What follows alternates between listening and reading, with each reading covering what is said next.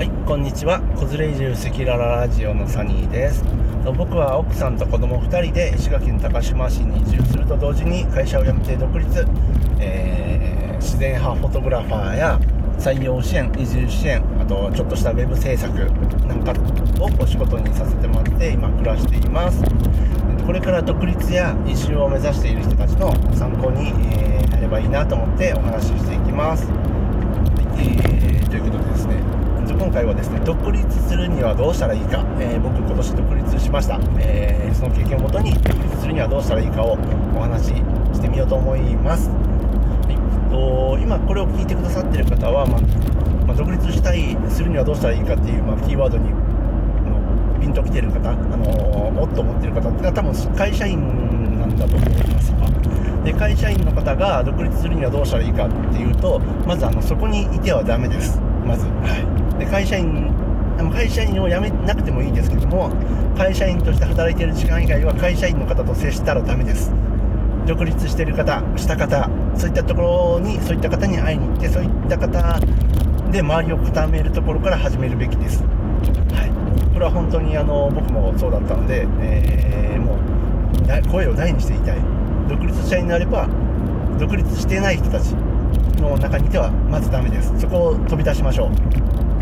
で具体的に何をするかというと、まあ、ネットでですねあのイベントセミナーを僕は探しました。僕の場合移住して独立したいと思っていたので、えー移住系のセミナーに、えー片っ端からあーまあそうかなあの行けるところは全部行こうと思って行ったんですけどもその時に意識したのが、まあ、移住系のセミナーとかに、あ来られる方お話ししてくださる方っていうのは大体まああのー独立した方起業した方地方に移住して自分で仕事を作っている方そういった方たちが多いのでそういった方たちの話を聞くだけでなくて、まあ、そういった方の話のその奥にあるどういうふうにこうビジネス作ったのかとかどういうふうに起業したのかっていうことを意識してあの聞くそして探るようにしていました。でそうするとですね、あのー今まで全く分からなかったことが知らなかったことがあそんな方法があるんやとか、えーだんだんあの透けて見えてきますし何よりもそういう人たちのあのいる場所に行くと周りがもう同じようなマインドの人同じような経験の人ばっかりになるのでもう独立するのが当たり前っていう感覚になってくるんですね。で会社員の仲間にいた、まあ、囲まれていたらその感覚って一切できないし独立なんていやそんなもんいやもう無理でしょって俺たちの住む世界じゃないよみたいなことを言う方が多いんですけども、まあ、僕の場合もそうでした。そういう方が多いんですけども、あのそうじゃない方のコミュニティっていうのかな、あの中にそういったそうじゃない独立した方たちの中に行けばそれが当たり前になるので、えーマインドも変わってきます。だからまずはあなたが今いる場所もし会社員であって周りがサラリーマン、えー雇われたことの、えー雇われて雇われたことしかない人たち、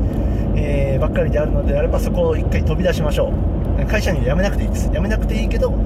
会社員として働いてる1日8時間週5日なのかな？分かんないけど時間以外はもう違う方たちと関わりましょう。そうすればあの絶対に 絶対絶対にね絶対にあの変わってくると思いますし、はい、僕はそうしました、まあ、ちょっとね3年くらいかかっちゃいましたけども3年5年かかっちゃいましたけど、はい、会社員の方でもあのそれをすれば一歩、まあ、踏み出せて変わっていくと思いますのでまずは今日はそれが言いたいです、はい、ということでよかったらちょっとあのやってみてもらえたらなと思います。はい。ありがとうございます。では今日はさよなら。バイバイ。